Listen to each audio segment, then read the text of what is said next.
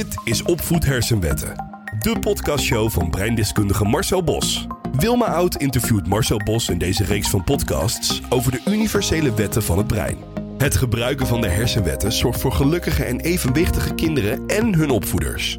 Luister naar de spraakmakende podcastshow over hersenwetten bij opvoeden. Hoi luisteraar, zit je er weer klaar voor? Wij in ieder geval wel in deze podcaststudio. Het is buiten zonnig, het voorjaar gaat komen.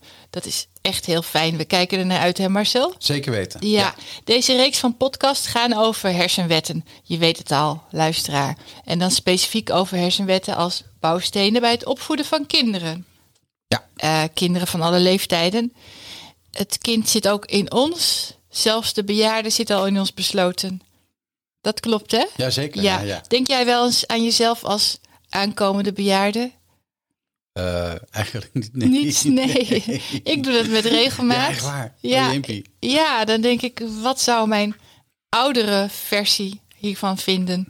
Marcel Bos is breindeskundige luisteraar en hij heeft binnen dat domein een boek geschreven over opvoeden met respect voor de wetten van de hersenen. Inderdaad. Ja, en het boek is te koop bij de boekhandel. Bij de boekhandel, bij, bij alle Bol, websites. ja. Bol, in Vlaanderen, in Nederland, op Aruba, Curaçao. Ja, oh ja? Jazeker, ja. Ja, eh, vind je het niet in je eh, bij de boekhandelaar? Vraag er even naar, luisteraar. Dan zal de boekhandelaar het voor je bestellen. Ja. Eh, Marcel, een buurman, vertelde mij ehm, pas geleden dat hij samen met zijn zoon met drugs is gaan experimenteren. Ja. Ja, wat vind jij ervan als je dat hoort? Ehm, Ik zou de context er even bij vertellen. Ja. ja. De zoon was eh, eh, geïnteresseerd in drugs. Dat had de vader wel door. Eh, papa, heb jij wel eens gebloot? Kinderen bij mij in de klas, of ik weet niet eens of ze het kinderen zeggen hoor, tegenwoordig. Maar goed, die hebben al gebloot. we zijn gaan blowen. Of zij zijn gaan blowen voor de tekenles. En ze hoopten dat ze dan beter zouden gaan tekenen. En toen zei de buurman tegen zijn zoon: Laten we het samen gaan doen. Ja. Nou, dat vind ik aan zich. Ik, ik, ben- ik ben geen voorstander van drugs, omdat drugs gewoon een negatieve gevolgen heeft op de gezondheid van je brein. Ehm, heeft ook negatieve gevolgen voor je gelukssysteem, omdat eh, bepaalde soorten van drugs ervoor kunnen zorgen dat alle gelukshormonen die in je voorraadpotje hebt zitten in één keer zeg maar, worden losgelaten. Mhm. Dan voel je dus even ongelooflijk euforisch. Maar op het moment dat de hormonen uitgewerkt zijn, dan heb je dus geen voorraad meer aan gelukshormonen. En dan kom je best wel in een, eh, in een zwart gat eh, terecht. En, dat- en het is gewoon slecht voor je brein, voor je lichaam. Dus vanuit dat perspectief ben ik niet een grote voorstander van drugs. Maar als je inderdaad merkt dat, dat, dat, dat je kinderen daarin geïnteresseerd zijn, dan denk ik inderdaad dat de strategie om het samen met hun te doen in een veilige omgeving veel beter werkt dan om het te gaan verbieden. Ik hoorde je zeggen het potje met gelukshormoon. Ja, dus we hebben bepaalde gelukshormonen die we op, op voorraad hebben zitten in, on- in ons brein. hè. Ons brein heeft daar een soort van reservaatje voor. En op het moment dat je bepaalde drugs neemt, dan worden die, die voorraden worden in één keer uitgesproeid over het brein. En dan voel je je heel erg euforisch, want de hoeveelheid van gelukshormonen die los die vrijkomen zijn enorm.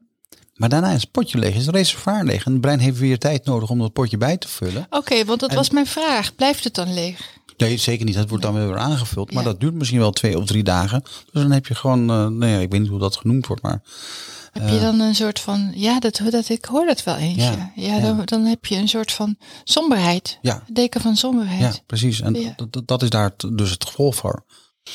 Nu weet ik, ik maak daar zelf totaal geen deel van uit, maar nu weet ik dat er ontzettend veel wordt geëxperimenteerd met drugs. Ook bij volwassenen. Ook volwassenen doen het. Ik woon in Amsterdam. En in de Amsterdamse scene is het Ja. vrij normaal dat de kinderen liggen op bed. Papa en mama gaan, eh, laten een uh, drugscouriertje komen. En gaan samen een avond los. Ja. Ja, ik, ik, ik moet je eerlijk zeggen, ik ben zo saai. Ik heb daar echt nul ervaring mee. Ik heb dat nooit geprobeerd. Ik, ik ben daar echt niet in thuis. Ik heb, ik heb geen idee. Je hebt er ook niet echt een mening over. Behalve dan wat je net zegt. Nou, de- de- de- ik, ik heb gewoon de, de, de, de, de wetenschappelijke mening over van wat de effecten zijn van drugsgebruik op, op het brein. Ja, Ehm, maar er zit natuurlijk ook een nuance in. Of al- als je dat nou één keer in de maand gebruikt. Of dat je dat nou elke dag gebruikt. Ik denk dat daar ook wel grote verschillen in zitten. Maar ik ben daar geen expert in. nee. Nee. Ehm, en ik vraag me dan af of kinderen, jongeren, in staat zijn om zelf een gezonde afweging te maken in hun drugsgebruik. Dan laat ik even een andere eh, aanvliegroute nemen. Ehm, op het moment dat kinderen, volwassenen, eigenlijk zich best wel gelukkig voelen, dan hebben ze dus geen kunstmatige middelen nodig om hun gelukssysteem te activeren.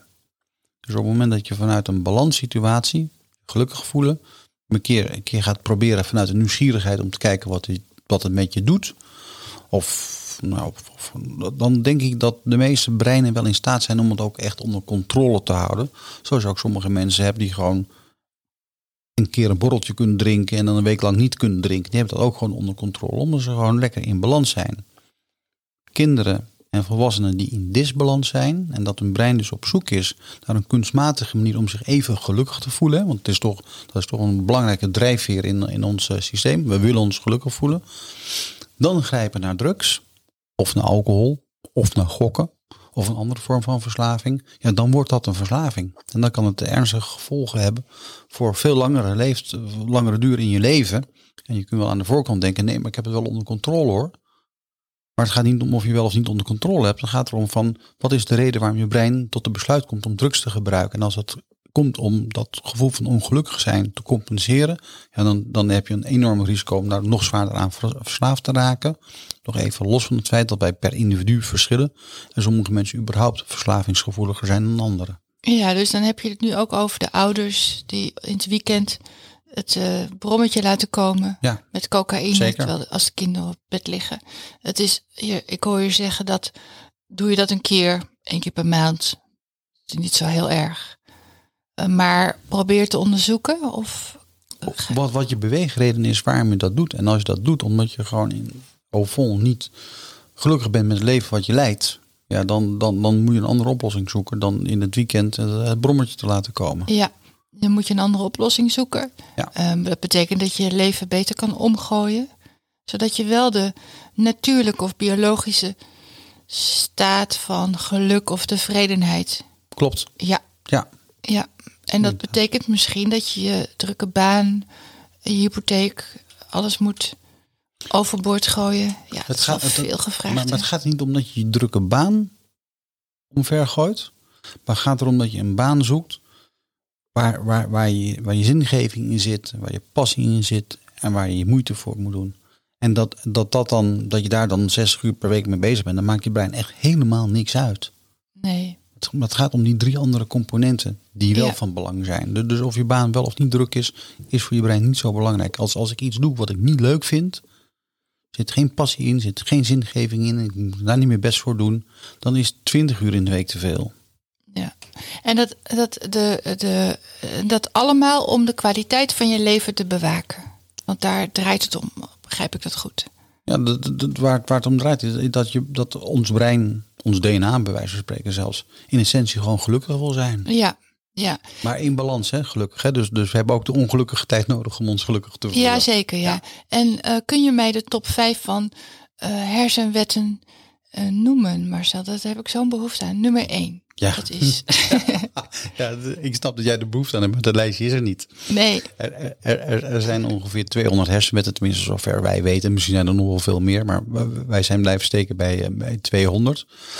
Kijk, de, twee, we hebben ons overlevingsinstinct en we hebben zeg maar, ons verlangen om gelukkig te zijn. En die zijn hartstikke belangrijk. Een aantal hers- andere hersenwetten die gewoon hartstikke belangrijk zijn, zonder eventjes die volgorde van, van prioriteit aan te geven. Dat is de wet van zelfbeschikking, of autonomie, autonomie zoals jij dat eh, noemt. De wet van veiligheid. Ik wil me emotioneel veilig voelen. Ik wil een toekomstperspectief hebben. Ik, en als je geen toekomstperspectief hebt of financieel onder druk zit, dan voel je je dus niet veilig. En kan het brein heel slecht eh, in functioneren. Ik wil bij de groep horen. Dat is ook een belangrijke hersenwet.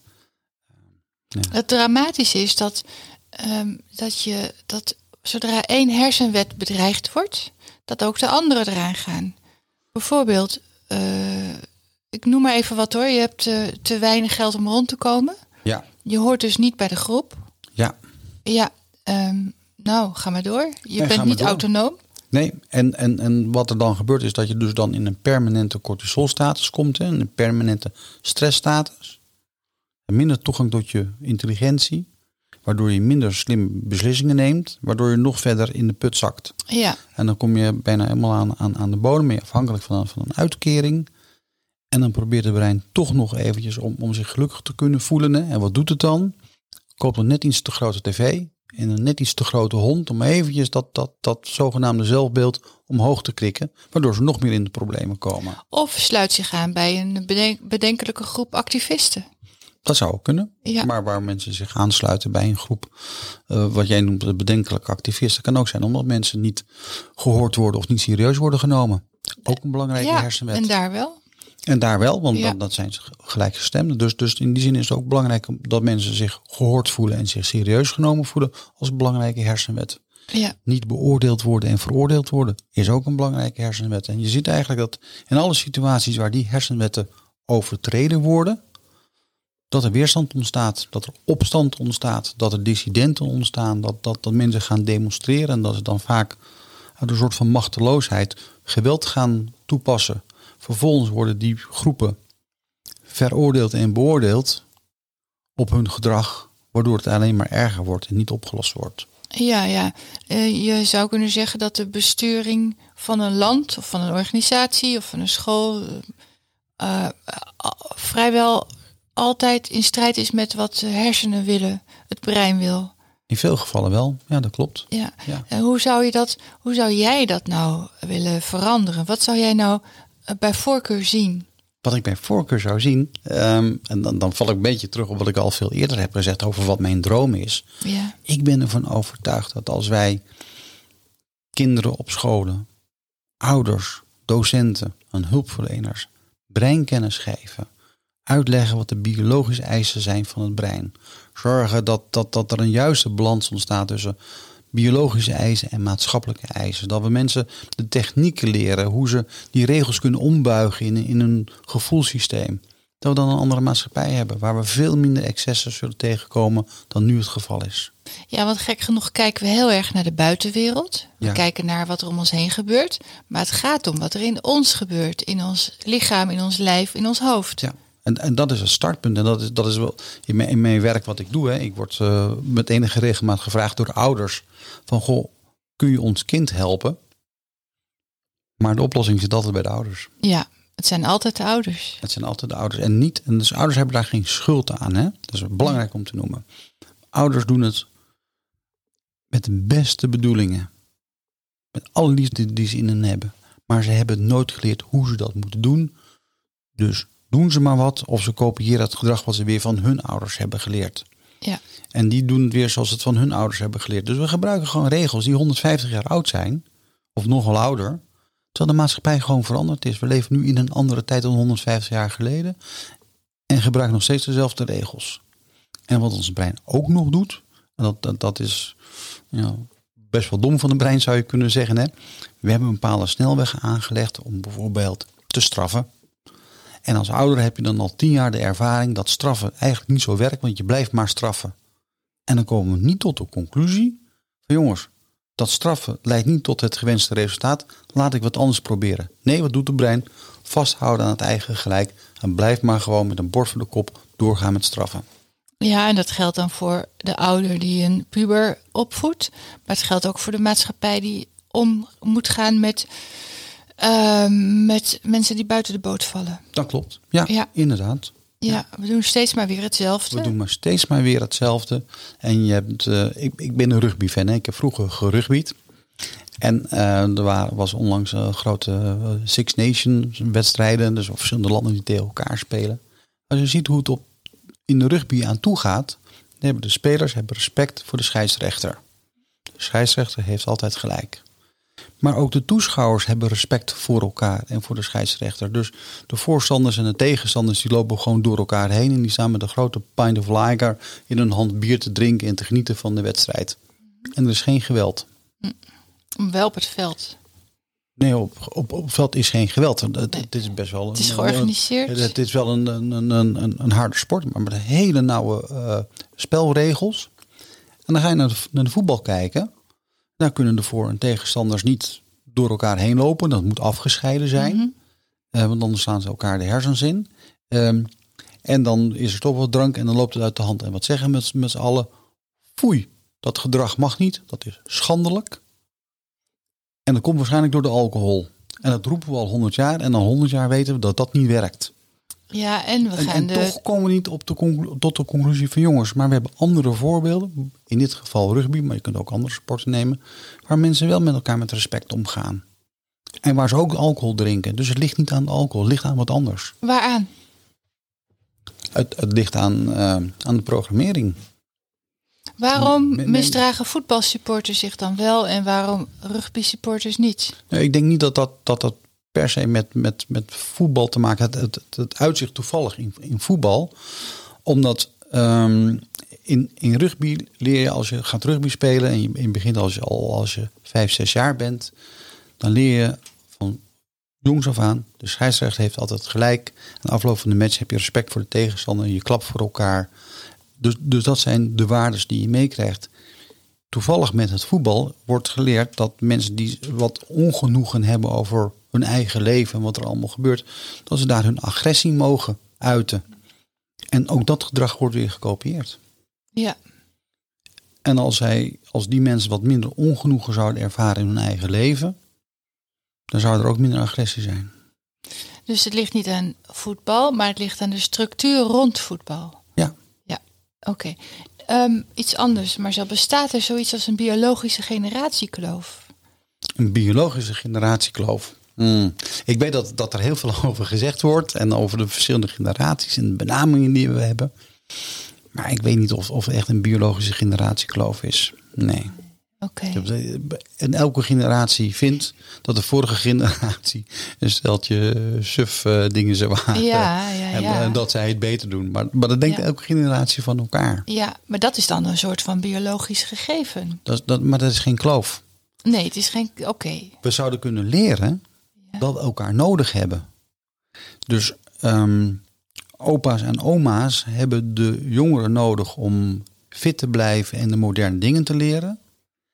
En de jongeren hebben de opa's en oma's nodig om van hun ervaringen te kunnen leren. Je Dus- hebt elkaar nodig. Ja, dus je zegt eh, de pijn of de, de, ehm, ehm, de hiccup zit hem in het woord kloof. Ja, Ja, daar moet je vanaf. ja daar moet je van. Het is geen kloof. Nee, er is wel een verschil. Op het moment dat je het een kloof noemt, dan wordt het een kloof. Ja, zoals je al eerder zei, op het moment dat je het een grens noemt, dan beperk je jezelf, want natuurlijk wordt er over die grens heen gegaan. Ja. Noem het geen grens meer. Nee. En, Nee. En, en als je het een kloof noemt, dan, dan, dan gaan we het ervaren als een kloof. Ja. Dan gaan we ons ernaar gedragen alsof het een kloof is. Ja, dan zou je bijna zeggen, onze eh, emoties of onze maatschappelijke verschillen en de emoties daaromheen worden veroorzaakt door de taal voor een groot deel. Ja, wij, wij zijn woordgestuurde wezens. Ja. En alle woorden die we gebruiken, of de meeste woorden die we gebruiken,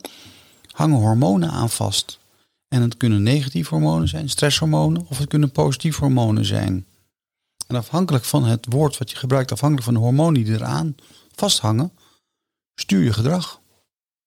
Ja, ja, dus eh, eh, woorden en hormonen, taal en hormonen zijn, ehm, Aan eh, elkaar gekoppeld. ja, dat zijn broers, En- zussen. Ja, broers of zus, of broers en zussen. En, en hebben dus een enorme impact hoe mensen zich gedragen. Ja. Dus als ik uitleg dat een probleem echt een cadeautje is en een geschenk is om je intelligentie scherp te houden, hangt daar voor iedereen een andere emotionele lading aan. Dat ik zeg, een probleem dat is echt heel erg, dan moet je zoveel mogelijk voorkomen.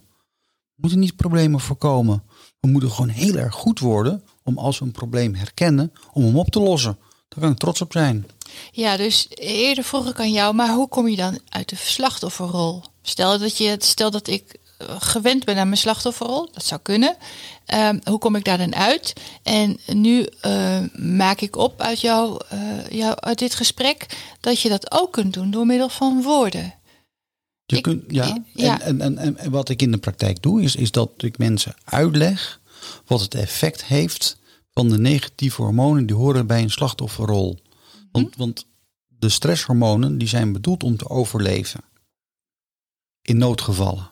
Ja. En die, en die stresshormonen die zijn het meest effectief eh, rond, rond de 20, 22 minuten. Dan zijn we of opgegeten door de tijger, wat ook goed is. Of we hebben, weten te ontsnappen aan die tijger, Ja, dus je wat bedoelt- ook goed is. Ja. Maar we leven tegenwoordig in een soort van betonnen jungle waar we gewoon permanent in een cortisolstatus zijn, in een stressstatus zijn. En dat vernietigt onze gezondheid. Dat vernietigt ons brein. Dus je bedoelt, ehm, biologisch gezien spelen stresshormonen maar 22 minuten eh, per keer een rol. Want daarna is het duidelijk. Je bent dood of je bent weg. Ja, dus, dus dat, dat is wat, wat de biologische eh, gedachte erachter is. Hè? Ja. Maar op het moment dat we dus in een betonnen jungle leven en, en, en dus continu maar die cortisol aanmaken en niet na 20 minuten, 22 minuten dat, dat het opgebruikt is, dan gaat het echt een, een, een vernietigende werking hebben op je, op, op je lichaam en op je brein. Dus in het, in, eh, op de Zuidas in het advocatenkantoor, daar, eh, daar sproeit eh, de cortisol. De muur uit, inderdaad. En, en, en, en die mensen zullen daar hun gezondheidsrekening over een aantal jaren flink voor betalen. Oh ja, dat is Ja. wel onheil. Nou, en dan laat ze een brommetje komen. En dan laten ze weekend. brommen te komen en dan, dan, omdat ze toch niet in die balansstaten zijn en zich toch niet gelukkig voelen, omdat ze aan bepaalde eisen vol moeten voldoen volgens hunzelf, waardoor ze die middelen voor nodig hebben.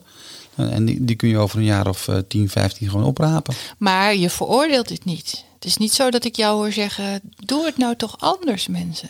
Nee, want je weet niet wat je niet weet. Dus Ja. als je nooit geleerd hebt hoe je brein werkt en hoe je dat anders kunt doen, hoe moet je dat dan doen? Ja, Dus, dus en zelfs als je het weet, is het toch lastig om het anders te gaan doen. nee hoor, je, je, je, je- brein kan redelijk gemakkelijk veranderen. Het heeft daar 30 tot 60 dagen voor nodig. Als je weet hoe je dat moet doen, als je voor 30 tot 60 dagen daar echt mee bezig bent om die nieuwe neurale netwerk, om die snelweg te bouwen, dan verander je iedereen. Dus of je nou 87 bent, of dat je nou 3 bent, of 10 of 40 of wat. Mhm. Dat is, het brein kan continu veranderen. Neuroplasticiteit is dat. Ja, ja. Dus ehm, ik, als ik besluit, eh, als ik nu besluit om alles anders te gaan doen, dan ben ik daar binnen twee maanden ben ik daar doorheen. Ja, moet je wel weten hoe je dat moet doen. Ja, want dat is een belangrijke. Want je, want je zegt als ik besluit, hè, maar je besluit met je intelligentie. Ja. En je intelligentie niet de baas, je gevoelssysteem is de baas. Mhm. Dus je moet wel aan een aantal eisen voldoen, de eisen van je brein voldoen, om werkelijk te kunnen veranderen. Ja, dus dat, dat gevoel dat lijkt ondergeschoven. En eh, het krijgt in het dagelijks leven de rol van ehm, doet er minder toe. Eh, maar het gevoel is belangrijker en groter dan dat wij met z'n allen erkennen. Ja, maar, is maar je, je, je, je, je, je hoort- je hoort me een klein beetje aarzelen. Ja. We hebben en gevoel en intelligentie nodig. Dus ik heb mijn intelligentie nodig om te analyseren dat mijn levenswijze niet heel erg gezond is. Daar op die Zuidas. Ik, Ja. heb, ik heb mijn intelligentie nodig om te begrijpen hoe het protocol werkt om te kunnen veranderen. Oké, Ik heb mijn intelligentie nodig om mijn onderbewustzijn, om mijn gevoelssysteem te verleiden, om energie te besteden, om een nieuwe snelweg aan te leggen. dat, en dat lijkt me nou het allermoeilijkste. Niet zozeer in de uitvoering, maar wel in de. Eh, ja, ik weet dat jij nu ook weer, maar in de opoffering. Opoffering? Ja, want je, wat- je zet nogal wat overboord als je je baan op de Zuidas opzegt. Je zet niks overboord. Je maakt eerst iets nieuws. Ja. En, en, en die nieuwe snelweg die jij hebt aangelegd, is aan jouw gevoelssysteem ter beoordeling of je daar gelukkiger van wordt of niet. En op het moment dat jouw onderbewustzijn beoordeelt dat je daar gelukkig van wordt, dan kost het geen enkele moeite en opoffering om dan die snelweg te blijven bewandelen. Het is ook wel heel erg lastig om iets wat bekend is en vertrouwd, om dat te verlaten. Maar je Ook al niet. is het niet maar, goed maar je verlaat niet. Je bouwt eerst iets nieuws. Dus je brein heeft nog altijd de keuze om de ene snelweg te nemen of de andere snelweg te nemen. Dus Ja. die, die keuze blijft. Dus je hebt niks opgeofferd. Alleen de ene snelweg brengt je naar de plaats waar je wel wil zijn. Namelijk dat je je gelukkig voelt in je fundament. En de andere snelweg zorgt, brengt je naar de plaats waar je gewoon ongelukkig voelt. Want dan is de keuze voor je brein heel gemakkelijk gemaakt. En dat heeft niks met opoffering te maken. Wat is de handleiding die jij schrijft voor een man, vrouw, maakt niet uit, in een situatie waarin deze zich liever niet bevindt? Weet je wat? Ja, jou- jouw vraag is een vraag die ik zo vaak krijg. Hè? Oké. Maar wij herkennen een situatie en dan willen we meteen naar de toepassing toe. Mhm. En hoe los ik het dan op? Maar zo werkt het brein niet. We kunnen niet van het herkennen naar het toepassen gaan. Er zitten nog een aantal stappen tussen die ons brein eerst moet nemen. En ons brein heeft daar breinkennis voor nodig om dat te kunnen uitvoeren. Ja, Dus, ik, dus mijn startpunt voor de mensen die ik begeleid en opleid en die bij mij in de sessie zitten, is eerst breinkennis geven. En het brein verandert alleen maar door te doen, heeft daar de breinkennis voor nodig. En dan zitten daar opdrachten bij dat mensen in de praktijk gaan uitvoeren, waardoor het brein eigenlijk automatisch bezig gaat met het aanleggen van nieuwe snelwegen. Dan komt er een punt dat het brein die afweging maakt. Welke van de twee snelwegen brengt mij naar me gelukkig voelen en welke niet. En dan wordt de oude snelweg, die niet tot naar het gelukkig voelen, automatisch afgebroken. En het brein heeft dan alleen nog maar de mogelijkheid om de nieuwe snelweg te gebruiken. een soort van geavanceerde software 7.0. Ja, het is, het, is, het is inderdaad een upgrade van de software die, eh, die in je brein zit. Ja, dat ja. klopt. Ja, ja oké. Ik wil daar nog meer over weten. Ja, Maar laten we dat in de volgende podcast doen. maar dat is goed. Ja, Ja. luisteraar, luister je dan ook weer mee? Eh, we kunnen niet precies beloven of dat nu wordt of in, verderop in het jaar. Maar ik zou zeggen, blijf ons volgen. Abonneer je op eh, eh, deze podcast. In, het, in de podcast-app weet je hoe je dat moet doen. En voor nu, Marcel, laten we een biertje opnemen. Ja, Ja, hartstikke goed. dankjewel. Tot de volgende keer. Tot de volgende podcast.